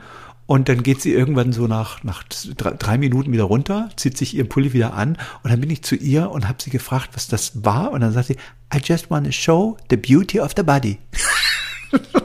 Was? Sie wollte einfach die Schönheit des Körpers zeigen. Fertig. So. Und da habe ich gedacht, genau das ist New York. Also du Hammer. fällst in New York auf, wenn du, wenn du nichts, also wenn du unauffällig bist, fällst du auf. Und wenn du auffällig bist, dann passt du dich am, am besten sozusagen in die Stadt ein. Und mhm. das ist so ein bisschen auch die Geschichte, warum es am Ende da reingekommen ist, weil ich dachte, den Times Square zu fotografieren, so wuselig wie der ist, das ist, ist ja auch schon tausendmal, aber dass sich da einfach eine Frau hinstellt, ohne Sinn, also einfach nur, um die Schönheit des Körpers zu zeigen, äh, ist als, als Geschichte, ist als äh, Motiv reicht das. Ich mag Ihren Gedanken, ne? Wir könnten da eine eigene Sendung drüber machen, nicht falsch verstehen, aber, also wirklich. Aber ich finde es halt so abgefahren, dass es nicht nur in den Generalkon, also in den gesamten Kontext passt, sondern auch, naja, Schubladen. Ich mag sie immer nicht, will sie immer nicht haben. Am Ende ja. haben wir aber alle das Problem, dass wir ja doch irgendwie ein gewisses Muster kennen.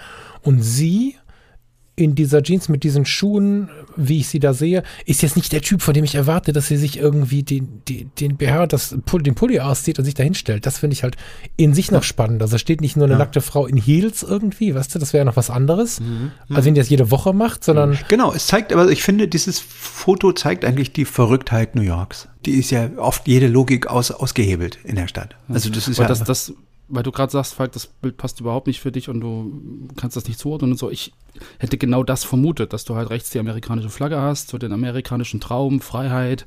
Ja, ich kann ähm, eigentlich machen, was ich will und ich mache auch, was ich will und also passt super gut in, in das Buch rein auch, also finde ich und, und mhm. in, in den Gesamtkontext. Also für mich war das völlig stimmig. Es ist keine Kritik und mhm. keine Beurteilung, ne? dem liegt kein Wert in. Ich finde es grandios, dass es da drin ist, weil es ja, mich auch gecatcht ja. hat und ich mir ungefähr 20 Mal schon die Frage gestellt hat, was zum Geier war da los? Farina und ich äh, haben zusammen das Buch auf dem Schoß gehabt und haben mit der Nase am Bild gehangen und haben uns das halt genauestens angeguckt und mhm. ähm, ich finde es grandios. Mhm. Aber wie kommt's? Ich habe mich halt auch gefragt, hat er sie da hingestellt oder stand genau. sie schon da? Aber das hast ja. du gerade beantwortet. Ja. Aber so den Gesamtkontext mit Amerika und Flagge und Freiheit und bla, das war eigentlich ja. eigentlich ganz stimmig, so, ja. Also es ist halt wirklich, äh, ja, Times Square, verrückt. Es ist mhm. halt unlogisch. Schön, dass wir da nochmal hinreisen durften. Ähm, ich habe dich am Telefon schon gefragt, ich möchte das nochmal tun. Würdest du nochmal hin mit der Kamera? Irgendwann? Ja. Nicht machst du das, sondern kannst du dir vorstellen, dass das dir was geben könnte, so. Hm, na klar, 25 Jahre später. Also ich finde jetzt New York als, als Stadt, wenn man nicht fotografiert, hatte ich glaube ich vorhin schon gesagt, ähm, relativ hm, unspannend. So, dafür ist es einfach viel zu überteuert. Und du bezahlst diese Projektionsfläche, von der wir die ganze Zeit reden, also dieses Projizieren auf New York, äh, wenn du es da schaffst, schaffst du es überall. Der Satz, äh, Frank Sinatra, ähm, der ist, äh, den lässt sich New York auch teuer bezahlen. Die Hotelzimmer sind einfach über, über alle Maßen teuer, die, also in Manhattan zumindest, aber auch äh, jede, jede, äh, jedes Airbnb-Zimmer, äh, jede, jede, jeder Latte Macchiato an der Ecke ist einfach so unfassbar teuer. Da würdest du, würdest du hier einen Vogel zeigen und sagen, ihr habt sie doch nicht alle so. Das ist ja, äh, ist ja unfassbar. Ähm, diese, diese Architektur der Stadt ist für Fotografen unglaublich spannend. Du kannst äh, unglaublich viele Motive mitnehmen. Und äh, ja, ich glaube, ich fliege da auch noch mal hin in 25 Jahren. Also jetzt nur noch in 20 oder hm. so, weißt du? Also um, um das Idee. Ding vielleicht ja. noch mal abzusch äh, hm. abzuschließen irgendwie. Hm. Und wer weiß, was ich da. Dann heb, heb die Linse auf.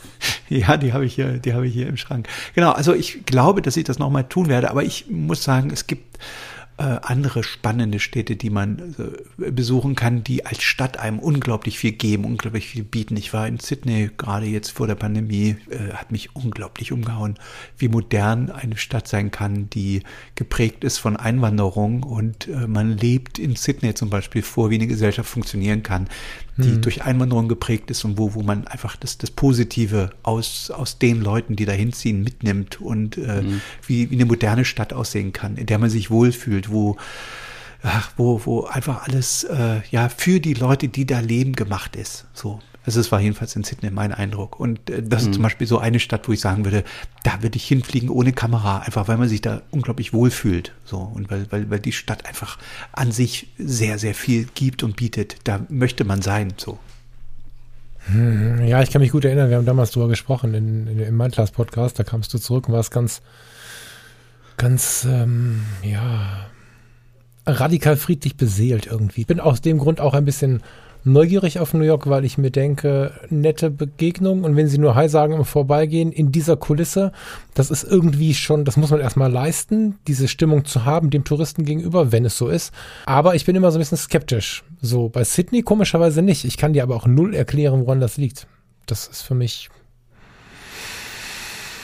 Vielleicht ist Sydney, ist, ist Sydney, ja, ist, ist nicht, beschreibe mal Sydney vom, von der architektonischen Seite ist es doch nicht so eng, oder? Es ist doch viel weiter, oder habe ich es falsch Ja, gemacht? viel weiter, viel weitläufiger, ähm, ganz viele unterschiedliche, ganz unterschiedlichen Charakter. In New York hast du halt äh, ganz wenig Fläche, die, die hochgebaut sind, mhm. ähm, wenig Grün. Du hast diesen Central Park in der Mitte, der riesig ist natürlich, wo du viel Grün hast, aber in New York, äh, in, in, in Sydney, äh, was mich da fasziniert hat, dass jeder, jeder, jeder, wenn wenn da gebaut wird, dass, dass jede Bauwand äh, sozusagen die, die, das bemoost ist. Also man, man versucht unglaublich viel Grün in die Stadt zu bringen. Hm. Das liegt am Meer, du hast unglaublich viele Buchten. Äh, das ist einfach, also in Sydney kann man eine eigene Sendung draus machen. Das ist, das kannst du nicht mit einmal so beschreiben. Und wahrscheinlich müsste ich erstmal wieder hinfliegen und von, von dort aus mit dir telefonieren, um das äh, wieder richtig beschreiben zu können. Ja, ich wollte gerade fragen, hast du Fotos? Du hast ja Fotos gemacht. Hast du genug Fotos? Dann können die Leute uns ja schreiben, ob sie diese eigene Sendung haben wollen. Äh, auch da wollte ich wollte ja ein Logbuch Australien machen und äh, den ersten Teil habe ich fotografiert. Der zweite Teil, den wollten wir eigentlich direkt anschließen, aber dann kam die Pandemie und wir konnten nicht mehr nach Australien. Das ist ja bis heute mhm. relativ mhm. schwierig. Also ich werde wahrscheinlich werden wir jetzt einfach mal abwarten, bis sich die Lage beruhigt, wir wieder äh, entspannt reisen können und dann werde ich nach Australien zurück und werde dann wahrscheinlich das Logbuch Australien endlich äh, vollenden können.